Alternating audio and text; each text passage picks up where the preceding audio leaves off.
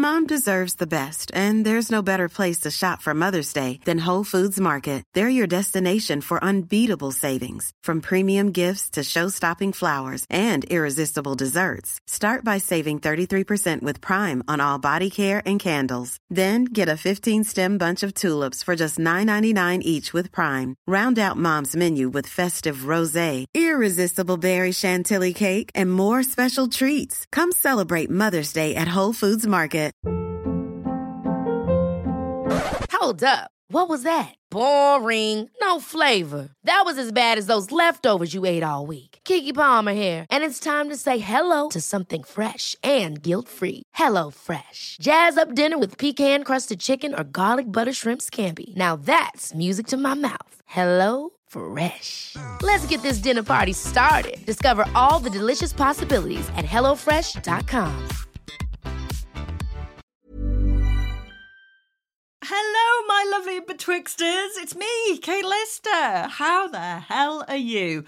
I hope you're good, but I hope you are going to be even better than good by the time we have finished with you today, because we have a proper treat for you today. But before we can get going, I have to give you your fair dues warning. Here it is. This is an adult podcast spoken by adults to other adults about adulty things in an adulty way, covering a range of adult subjects, and you should be an adult too. A case in point, here is a taster of things to come. Oh, I love potatoes too. I love potatoes. Yeah, it's it's a potato or a a f- isn't it? That's what you have to. Well, she wasn't getting the f- so clearly she's You gone got the for potatoes. the potatoes.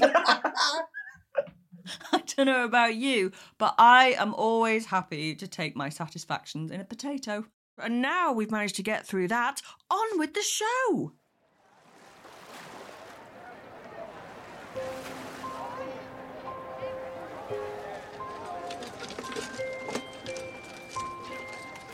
It is a damp winter morning near the banks of the Thames in 1823. As this bustling city comes to life, throngs of people make their way to another hard day's work in the factories that line the river. Among them is a shy 11 year old Charles Dickens, who's about to start his first day of work at a blacking factory, having been taken out of school by his parents to help pay off their debts. Towards the end of his life, he would describe the rotting building as literally overrun with old grey rats whose squeaking and scuffing would come up the stairs at all times. But it's here that the young Dickens is exposed to the cruelty young children faced in Victorian Britain, and many of the characters here will inspire some of his most popular and famous stories. In fact, it's on this day that a boy dressed in a ragged apron and a paper cap shows Dickens how to tie a knot with string, and he introduces himself as Bob Fagin. Sound familiar? The seeds of resentment towards his parents for being taken out of school were sown deep, though particularly towards his mother. And as we will find out from today's very special guest, this and other relationships with the women in his life had a profound effect on Dickens and his work.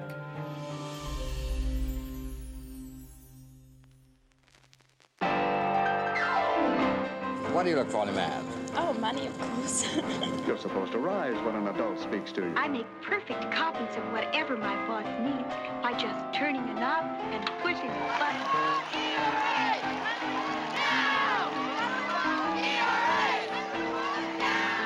Yes, social courtesy does make a difference. Goodness, what beautiful times. Goodness has nothing to do with it, dearie.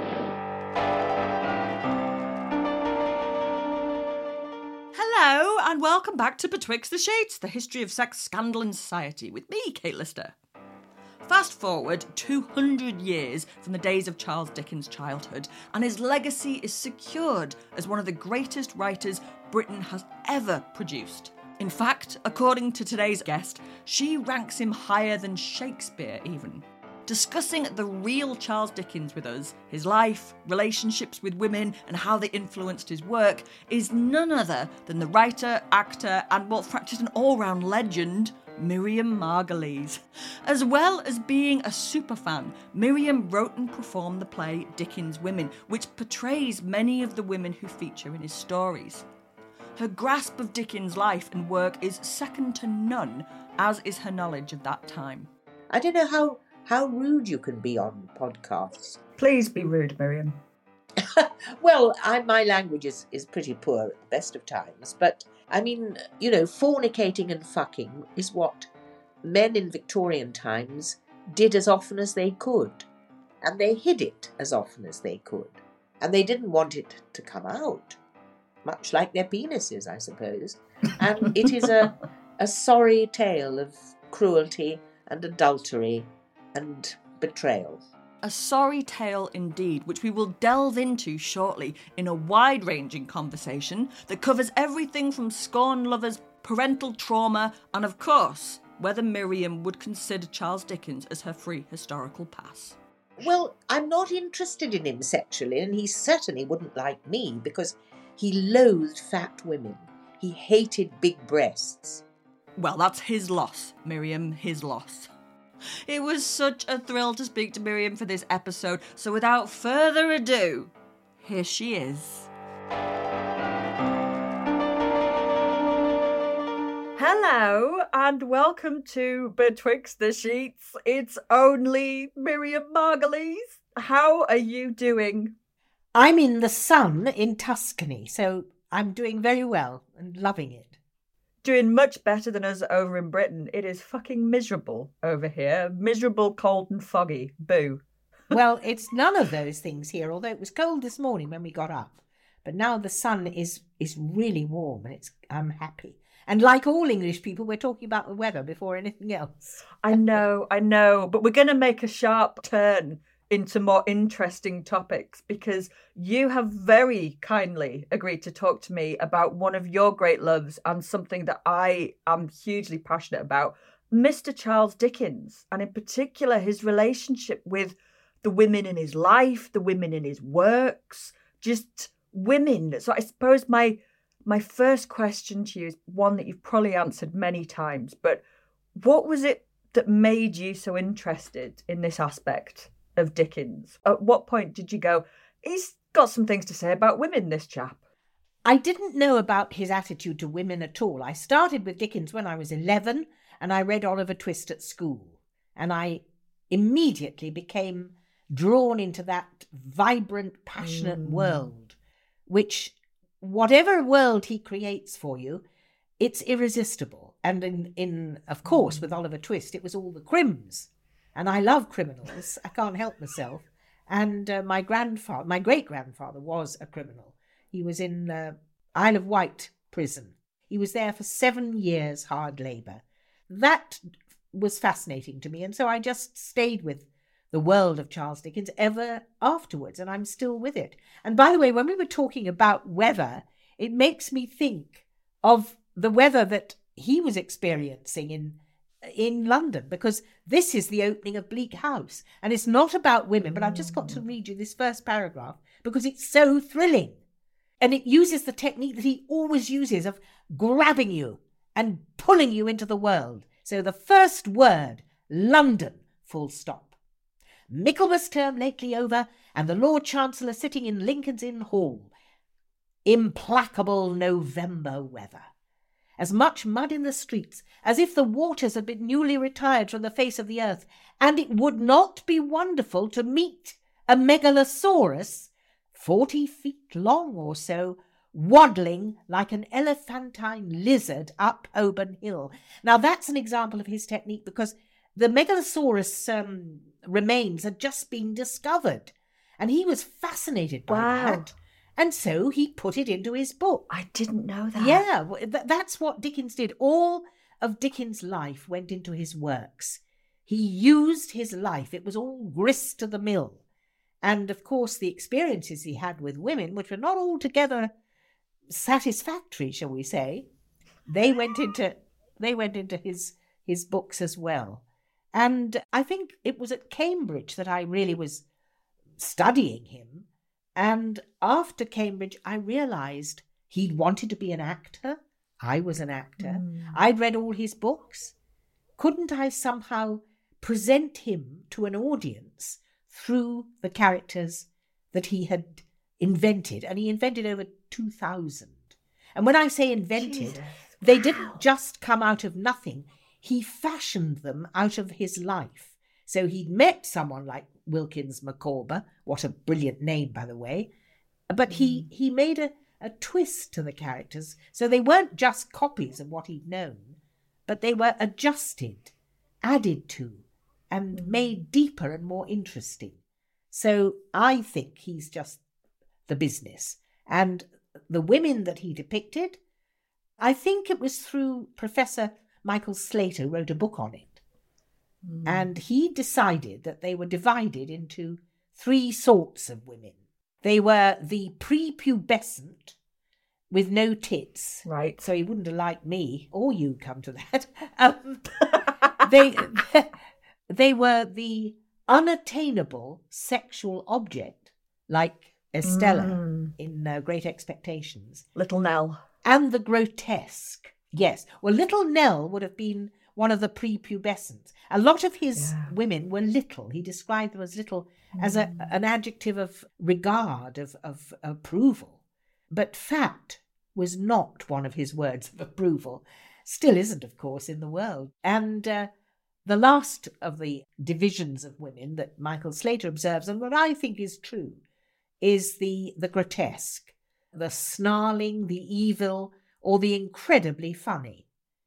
And uh, there are a great many of those. And I think all that is because of his peculiar relationship with his mother. She wasn't cruel, but she was unfeeling. She didn't smother him with kisses. She didn't make him happy. And I think your central relationship is always with your mother, isn't it? Well, it was in my case. And all your relationships are based in some way or another on the relationship you have with your parents and your siblings. Mm. Now, he had lots of siblings, and mostly he was on very good terms with them. But with his mother, he was not. And I think she put him against women. She made him not a natural lover of women. Sexually, he was a lover of women, and many of them, I think. In fact, there is now a book that's just been written that says that he might have had syphilis, which is a, I believe you call it an Oh. STD. When I was little, was subscriber trunk dialing, but which is now um, a sexually transmitted disease. Wow. Do you know what evidence they're using to say that? I wonder why. I, I mean, everyone had syphilis back in the day, didn't they? But I think wonder it why was quite a saying that he common illness, but you- you'll have to read the book, and I haven't read it yet, so I can't tell you. But it's quite likely because he did go off, Mm. you know, on jaunts, even though he, he was married. But his relationship with his wife was not a happy one. After a while, it started off well, but but not after a while. But the thing with his mother was that he loved being at school. He loved his school. Mm. He loved his his fellow pupils. And when she suggested that he left school and went to work, he couldn't bear it. And the work that she'd found for him was in a blacking factory. It's quite a famous story now. And he was sent to work there, pasting the labels on the blacking bottles, people looking at him through the window. And he was a shy boy, so he felt miserable about that. And his father took him away. He said, No, he, he, we're not going to let him work like that. But she, as he writes in the, in a what they call the autobiographical fragment, which was never published, but it exists, and he said in that, "But my mother was warm for my being sent back." In other words, his mother wanted him hmm. to go back to work, and indeed he did go back to work. And he never forgave her, I think. In his heart, he never forgave her. Was his mum a big woman? I'm interested in what you were saying about him not liking bigger, bigger women, fat women. No, she was slender. She was not Okay. she was not a large woman, but she was ambitious. Mm. She wanted to open her own school, and she was a bit of a social climber, and so was he. In fact, I think he was probably the best social climber there's ever been. Uh, I don't hold that against her. Actually, my mother was a social climber too. But she didn't give him love. And that's what all Mm. children want. She just didn't Yeah. give him the sense that he was loved. And his father was famously in debtor's prison, which must have had a profound impact on, on him growing up. This weird system that they had for, for hundreds of years, where if you get in debt, they'll throw you in jail. Then you have to work out how to pay the money in order to leave the jail. And it's all now we just have Klarna and it's a lot simpler. But that must have been horrendous for young Dickens. Well, it was the reason that he had to go to work because they didn't just put the the debtor in prison; they put his whole family. So the whole family, except for his sister Fanny, who was a, a very brilliant pianist, and she was sent to the Royal College of Music. She had a scholarship there, so she was allowed to not to have to work. But he had to work for the whole family, and he had to work to feed them because debtors' prisons didn't feed the people. So he had to work in the blacking factory and then walk right across London and bring them food, and then walk back across London in the very steamiest, miserablest part of London, with people fucking up against a wall, being sick in the street, kids yawling and crying and screaming, and fights and wives and husbands beating each other. He saw all that when he was 11, and he went back to Little College Street, Camden Town, where he was in lodgings. Mm. I mean, that that would absolutely mess you, and you can see that in his works. That the the fear of London. London is this like this animal that is just kind of wild and violent, and exists in all of his books like that. Yes, uh, it, it was like that. And I mean, it still is to some extent. London still is a, a fearsome place. But it was also somewhere that he loved. He went back to it in his mind. He, he was never exiled from London. He always wandered about the streets. He knew the streets. I think you could say he felt a Londoner. Mm. In the end, he went to live in Kent, where he died. But his books are set in London. His life was in London. His imaginative life was in London. And he wrote a lot about women because, of course, Mm. here we are. You, you can't deny we're, we're part of the world. We don't get a fair suck of the sauce bottle, I don't think. I don't think so. but there there it was and he he loved london and he loved women Mm. but he took his revenge through some of the portraits that he that he made he took revenge on women when he was first in love he was mad about a pert little madam called maria beadnell Okay. She was uh, very pretty and sweet and kind of coquettish, and she led him a proper old dance. Oh dear. And in the end, she turned him down. And he never got over that. But she didn't either. The pain of it, the hurt, the, the shame. Well, many years later, of course, he had the last I laugh fucking did. because she became a fat old biddy, aged before her time, and um, he was the most famous writer in the world. And she wrote to him 25 years later, and he said when he saw her handwriting on the envelope, and he recognized it immediately, his heart flamed, and he became very excited and very naughtily made an appointment to see her again. Right. And so uh, he made sure that nobody was home, his wife was out. Charles. And then she came into the room and she'd got old and fat and lost her teeth. And he just hated her, hated her for, for disappointing him again. Not just for the fact that she turned him down, but that she'd got old and lost her looks. And so her feelings about herself had transformed her. Mm.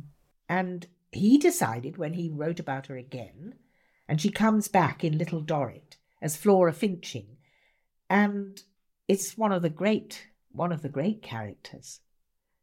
So women mattered to him as they do to all men, but he used them in his books. And you can see it when you read. You can tell that he's he's passionate with disgust for this fat old lady. If I'm right in thinking, when she first turned him down, when she was still young and with all of her teeth, what she did is she dismissed him as a quote, mere boy. And that's always interested me because that's the same word Estella uses towards Pip repeatedly boy, boy, boy, common boy, labouring boy. And I've always wondered if that was yes was that that shame that he felt being played out there. Well, I think so. I mean, I, have always said that I think, you know, people say that Estella could have been either Maria Beadnell or Ellen Ternan. Mm. But Miss Havisham, I think, was Dickens. Really? And I'm, I'm going to read you a, a bit of Miss Havisham, one of my favourite characters. Definitely one of the um, the grotesques. Mm. She isn't exactly a grotesque, but she's one of those. Uh, well, you wouldn't want to meet her on a dark night. No. So this is how he describes her in the beginning. In an armchair, with an elbow resting on the table and her head leaning on that hand, sat the strangest lady I have ever seen or shall ever see. She was dressed in rich materials, satins and lace and silks, all of white. Her shoes were white, and she had a long white veil and bridal flowers in her hair. But her hair was white. She'd not quite finished dressing, for she had but one shoe on. The other was on the table near her hand. I saw that everything within my sight, which ought to be white, had been white long ago, and had lost its lustre, and was faded and yellow. I saw that the dress had been put upon the rounded figure of a young woman, and that the figure upon which it now hung loose had shrunk to skin and bone. Who is it? A Pip, ma'am. Pip? Mr. Pumblechook's boy, ma'am. Come to play. Come near. Let me look at you. Come close. When I stood before her, avoiding her eyes, I took note of the, some of the surrounding objects in detail. I saw that her watch had stopped at twenty minutes to nine, and that a clock in the room had stopped at twenty minutes to nine. Look at me! You're not afraid to look at a woman who has not seen the sun since you were born? Do you know what I touch? Here? Yes, ma'am. What do I touch? Your heart, ma'am.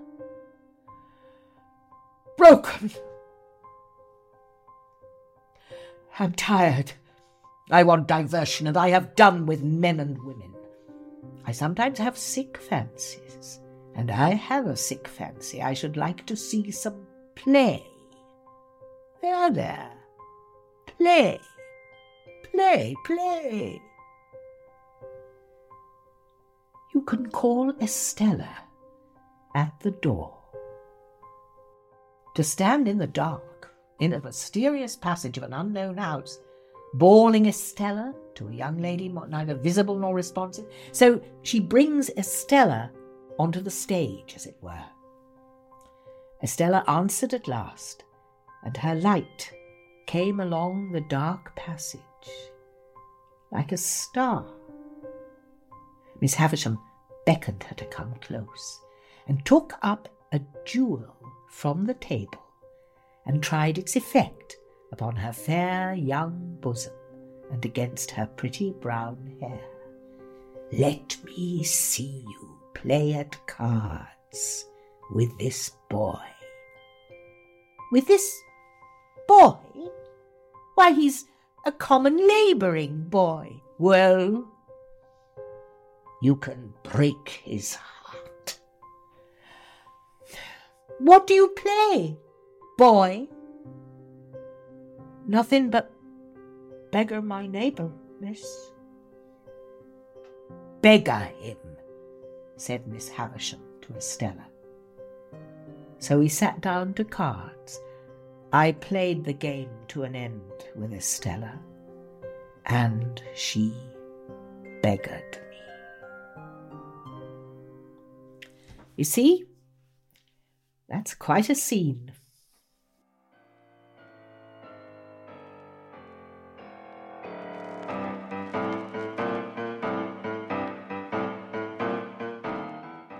As we head into the break and you put your kettle on, why not mull over the extreme sides to Dickens' personality? Yes, there is his remarkable talent. He invented all these characters. 2,000. More than anybody else in history. Out of his head. But not just not just out of his head, but out of his life, out of his experience. For me, his books bubble with life. And that's what I adore. But my goodness, was he a man with flaws? Here's how Miriam squares the art and the artist. I think it's one of the things I've had to learn as I've learned more about Dickens, more about men, I suppose, and more about artists that you have to decide can you cope with the horrible part of them? Mm. Or do you just want to dwell on the successes the strengths, the genius. And I'll be back with Miriam and Charlie Boy after this short break.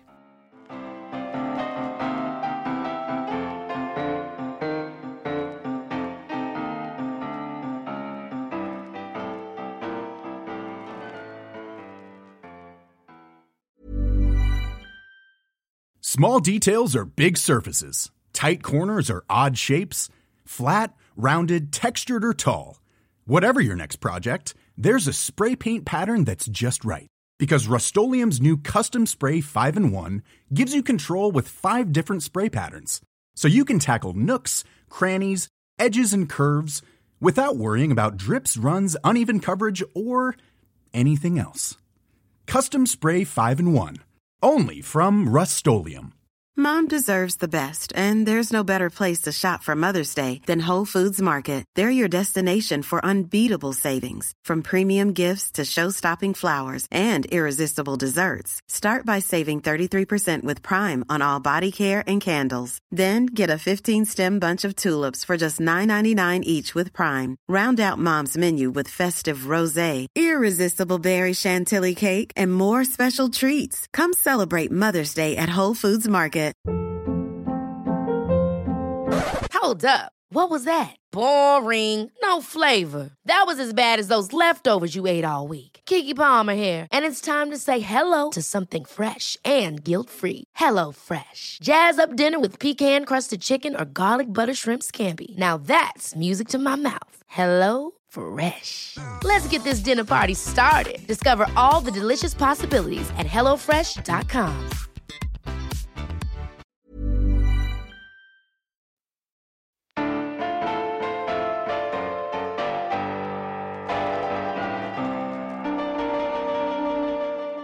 I'd always thought of Miss Havisham as quite aspirational, really. Like, you know, she's she owns her own property, she's got a lot of money. Everyone just leaves her alone to destroy the patriarchy in her own time. But she's actually quite terrified, isn't she? She's like the the witch in this castle, just destroying everything around her. Well, that was how I think women could be mm. for Dickens. Destructive. It's an interesting view. It's an interesting attitude towards towards women. But I think that is he was using her as an instrument of revenge. Why do you think that Miss Havisham was Dickens himself?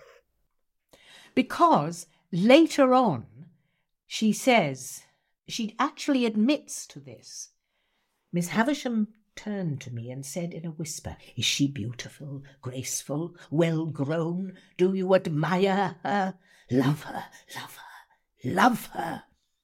If she favours you, love her.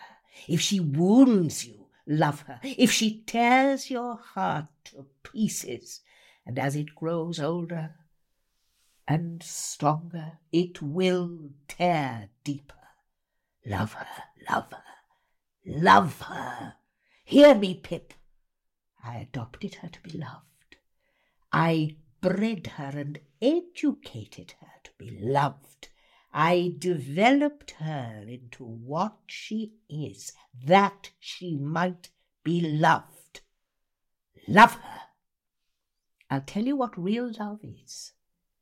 It is blind devotion, unquestioning self humiliation, utter submission, trust and belief against yourself and against the whole world, giving up your whole heart and soul to the smiter as I did. Hmm. And that's why I think that Miss Havisham is Dickens, because that's how he thought of himself. He'd given up his whole heart and soul, and it was destroyed. Huh. And this is his revenge. In other words, Miss Havisham is, is his agent of revenge. We should talk about his wife because she. We've got to. We've got to. It's not a happy story. No, no, she was another one who, when they first met, she was petite with a lovely little waist and she was all nymph like and svelte. And he, another one that he just didn't seem to forgive for getting older. But please tell us the story of, of poor old Mrs. Dickens. It's such a sad story, and he comes out of it very badly. Really does. Um, yes. Well, Catherine Hogarth was Scottish, and um, she had a Scottish accent, and he was always making fun of it. I rather like a Scottish accent. I accent. didn't know she was Scottish. Right, okay. And I think they loved each other to begin mm. with. And she gave him 12 children, three of them miscarriages. So she was basically always pregnant. And that's what happened to a lot of women at that time. That's what they were there for. Mm. They were a, a, a machine for producing children, which she did loyally and faithfully. And he fell out of love with her. And he did something incredibly cruel when they when they moved to Kent to this lovely house that his father had pointed out to him when he was a boy when they went for a walk. And he looked at that house and he thought, I want to own that house. I want to be in that house. I want it to be my house. And it was. He got there, he made it. So they were in that house. And when he started up that relationship that he did with Ellen Ternan, who was an actress, Nellie, she was called, a not particularly good actress, but just someone that he had the hots for. And he couldn't bear his wife physically anymore. I mean, sometimes I think that does happen, that you just can't bear to be touched by the person that you you can't bear to be touched by. So he built a wall of a bookcase between his bedroom and oh hers. Oh my so that she could not get to him at all. And he didn't tell her he was going to do it. It was done very quickly by a local handyman. Fuck. The sort that you hope you get yourself, a man who can do a job like that very quickly in a day. And he, he built a bookcase so that she was effectively cut off day and night from him. Who does that? Well, I think Dickens was a pathology. What? I mean, I don't know a whole heap about his wife. I know that I now know she was Scottish. I know that she wrote a cookery book, which I've read through. And if she was making these kind of meals on a daily, I would want to marry her. The woman can do amazing things with potatoes. But to be locked out of your husband's room by a book, what a dick. Yeah. Well, his daughter, his favourite daughter, Katie, said, My father was a very wicked man. Ah, right. But she loved him. Everybody loved him. He was the biggest celebrity in the Mm. world. He was like the Beatles. You know, when he went to America for the first time in 1842 and again 25 years later, people queued just to watch him go into a room or come out of a room. They were looking at him the whole time. And um, he, he couldn't bear it. He found it absolutely yucky And in, in fact, although he was very interested in America at the beginning, because then it was a new republic, it was a, a risk taking place, and he liked taking risks. But when he came back, he said, It is not the republic of my imagination. So it disappointed him. A lot of things disappoint Dickens. Like he has this vivid imagination of what things are supposed to be, and then when things aren't exactly like that, he reacts quite badly to it. That's absolutely true. One person he didn't react too badly to was Ellen Ternan, the young actress. As you said, she wasn't very well known, but she was very young and very thin and girlish. So she caught his attention. And he had an affair with her. Was it for a number of years that he had her sort of stashed away? Yes. I mean, the worst part of it is that when he fell in love with her and decided that he wanted to throw in his lot with her, he tried to put his wife in a mental home. Oh my God. Yeah, he tried to say that was quite a common ploy of, of those uh, Victorian and pre Victorian men. They made out that their wives were, were mental. But of course, she wasn't mental, she was just fat. that was that was really the problem. Just diagnosed, doctor writing down, not mental, just fat. And poor Catherine's there with her potato recipes. Oh my God. And he wrote about her. He wrote a, a letter to several newspapers the Times, the Morning Mm. Post, and to an American paper saying that she was a bad mother, which was not true. She was not a bad mother, and that her children uh, didn't like her and didn't get on with her, Mm. trying to exonerate himself from from the crime of lying about her, of traducing her, and ultimately deserting her. In 1857, they separated. And once he'd left the marital home, she never saw him again. Wow. And it was heartbreaking, Mm. really, really heart heartbreaking. And he got the children to support Dickens. And um, that, I think, is one of the saddest of all stories. really is. And, and I've looked up some of the newspaper reports from the time, and I have to say they're very Victorian, so they're quite, they're quite guarded in what they're saying. But the press does seem to be very Team Catherine. The subtext of it seems to be this guy's writing all these letters to the press about how shit his wife is, and they don't seem to be on his side about this at all. No, I think most people knew what was going on, but it wasn't quite like the newspapers of today Mm. when poor Prince Charles, as he was then, his his love letters were Mm. put in the paper and his his phone was tapped and all that kind of stuff. I mean, they didn't do that, but it's a story that he really comes out of very badly and deserves to. And that's why my feeling about him is so mixed Mm. because I love the work, I love the invention, the comedy, the, the, the brilliant prose, but I loathe what he actually did. Yeah.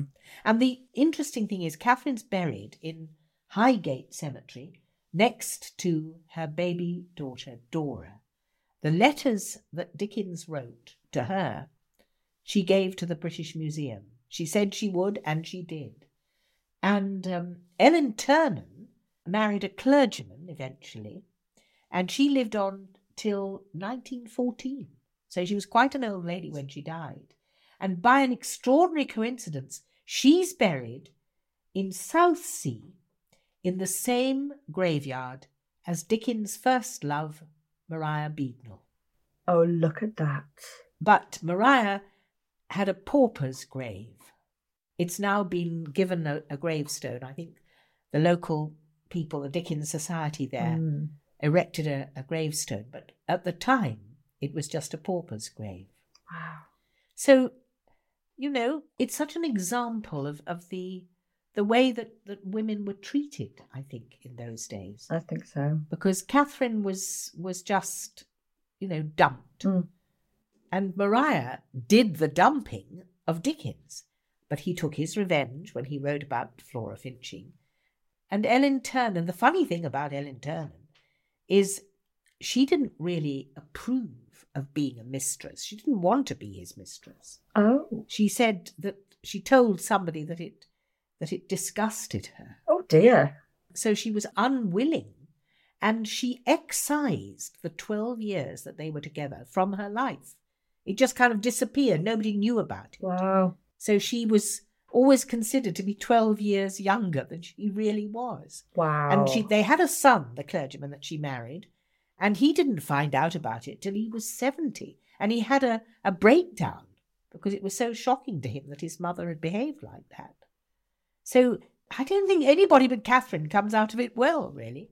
Do you know who else doesn't come out of this very well? Catherine's sister. That part of the story surprised me because she stayed living with Charles Dickens after he'd built this wall between him and his wife and had tried to have her committed to a mental institution and then had dumped her. The sister stayed with him.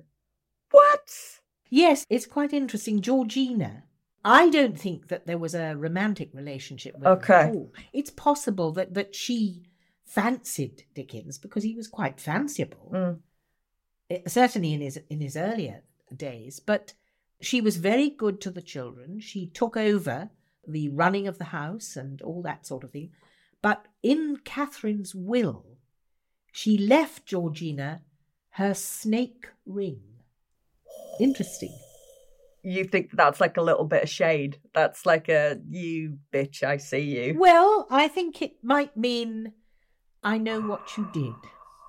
So, who knows? I mean, all right, a man's being a, a prick. He's behaved appallingly, but that's letting the sisters hunt down, surely, isn't it? That's I, I do feel quite disappointed with her for doing that.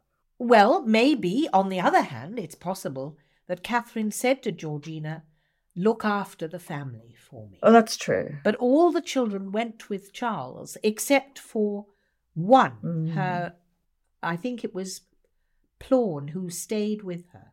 One child stayed with her, Mm. a boy, and all the others went with Dickens. And that was a betrayal. That was something that they could have not done that.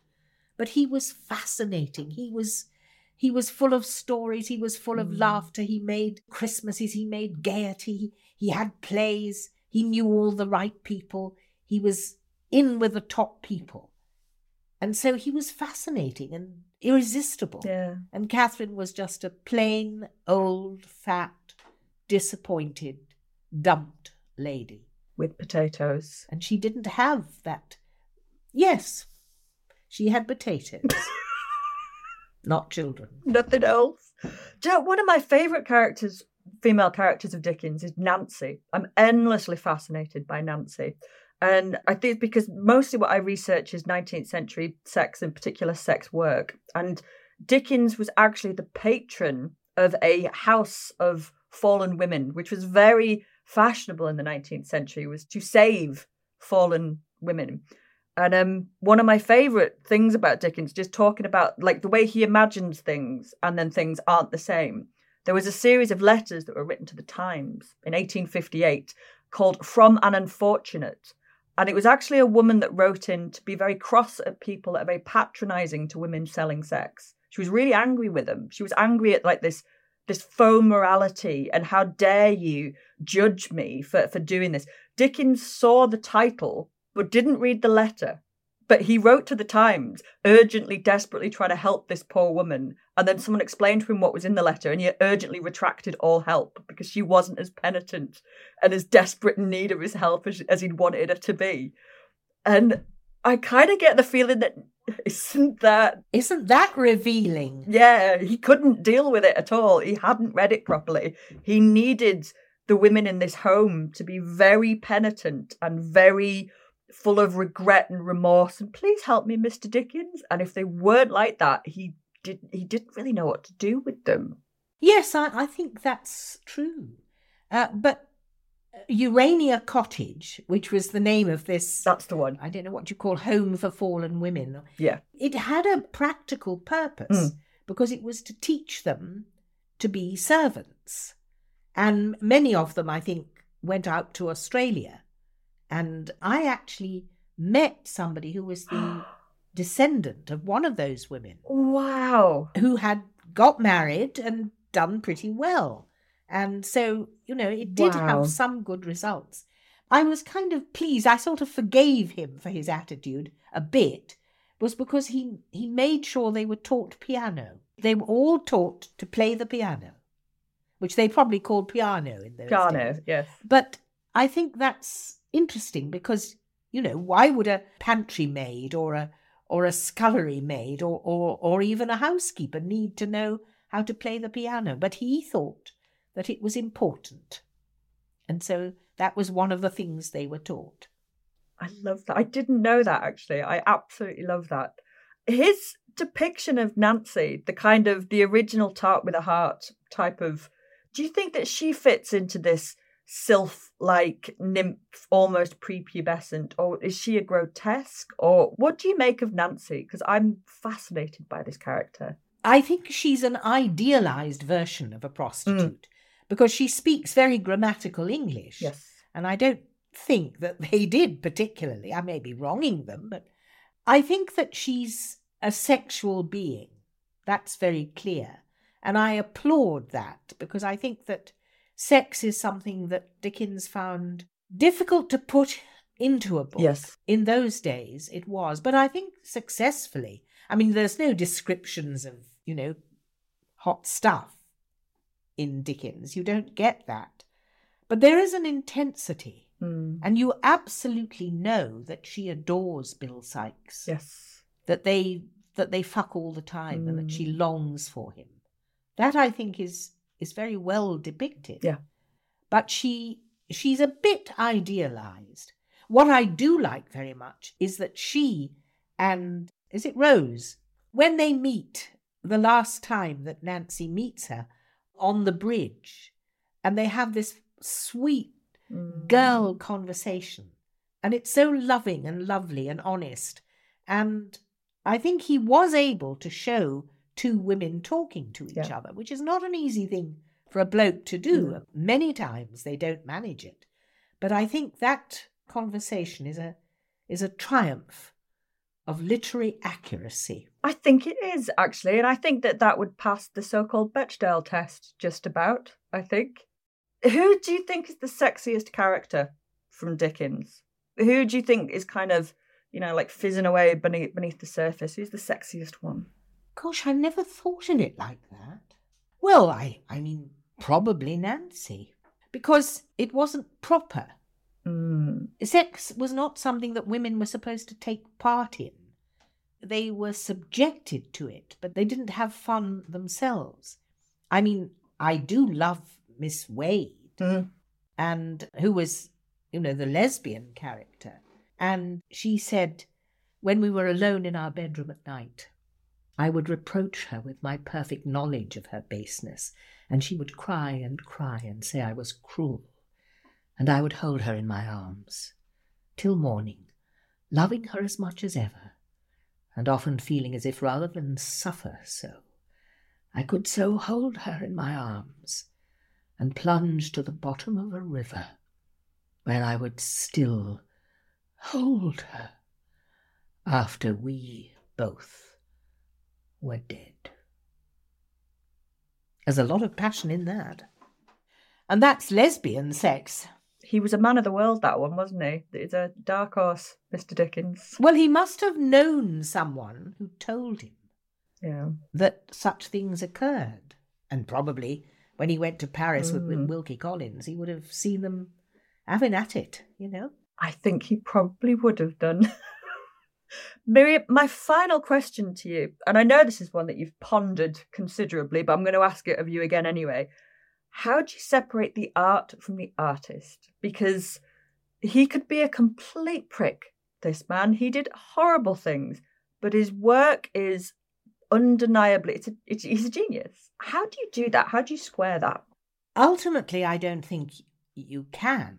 You have to just take a choice. And you say, would I rather that Dickens had been a model man, a model husband, a fine father, a faithful human being?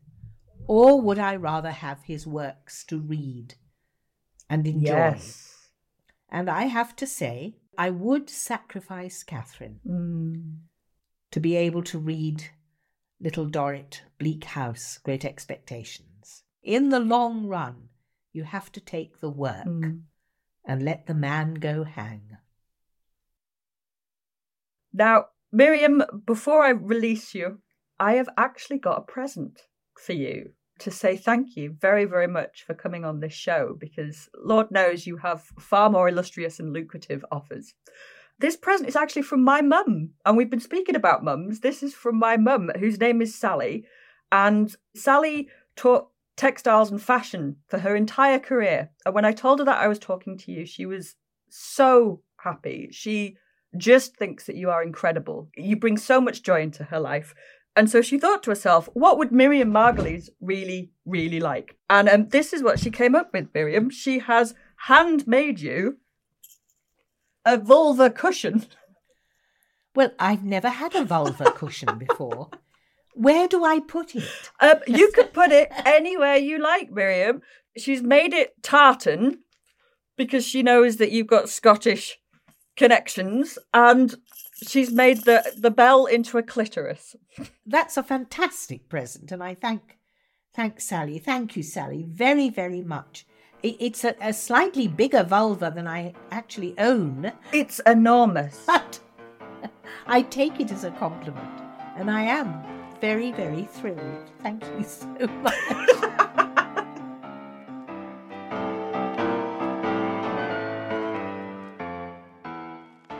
Thank you for listening, and thank you so much to Miriam for joining us. I really hope that you enjoy my mum's vulva with the bell and all. What an absolute pleasure it was to talk to her. I hope that you enjoyed Miriam as much as I did.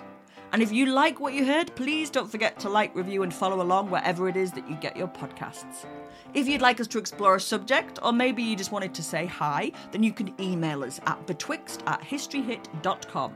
We have got episodes on everything from medieval sex to the history of Karens, all marching your way. This podcast was edited and produced by Stuart Beckwith. The senior producer was Charlotte Long. Join me again betwixt the sheets, the history of sex scandal in society, a podcast by History Hit. This podcast contains music from Epidemic Sound.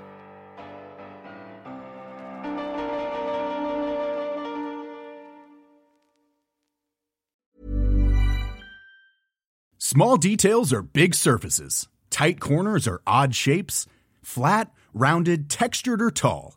Whatever your next project, there's a spray paint pattern that's just right. Because Rust new Custom Spray 5 in 1 gives you control with five different spray patterns. So you can tackle nooks, crannies, edges, and curves without worrying about drips, runs, uneven coverage, or anything else.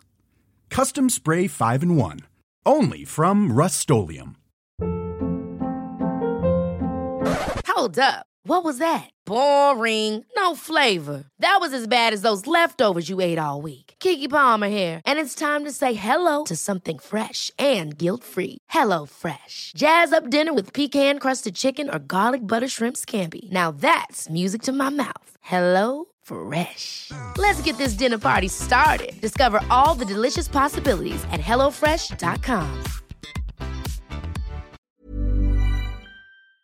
Thank you for listening to this episode of Betwixt the Sheets. Please follow the show wherever you get your podcasts. It really helps us and you'll be doing us a big favour. Don't forget, you can also listen to all these podcasts ad free and watch hundreds of documentaries when you subscribe at historyhit.com forward slash subscribe. As a special gift, you can get your first three months for just £1 a month when you use the code BETWIXT at checkout.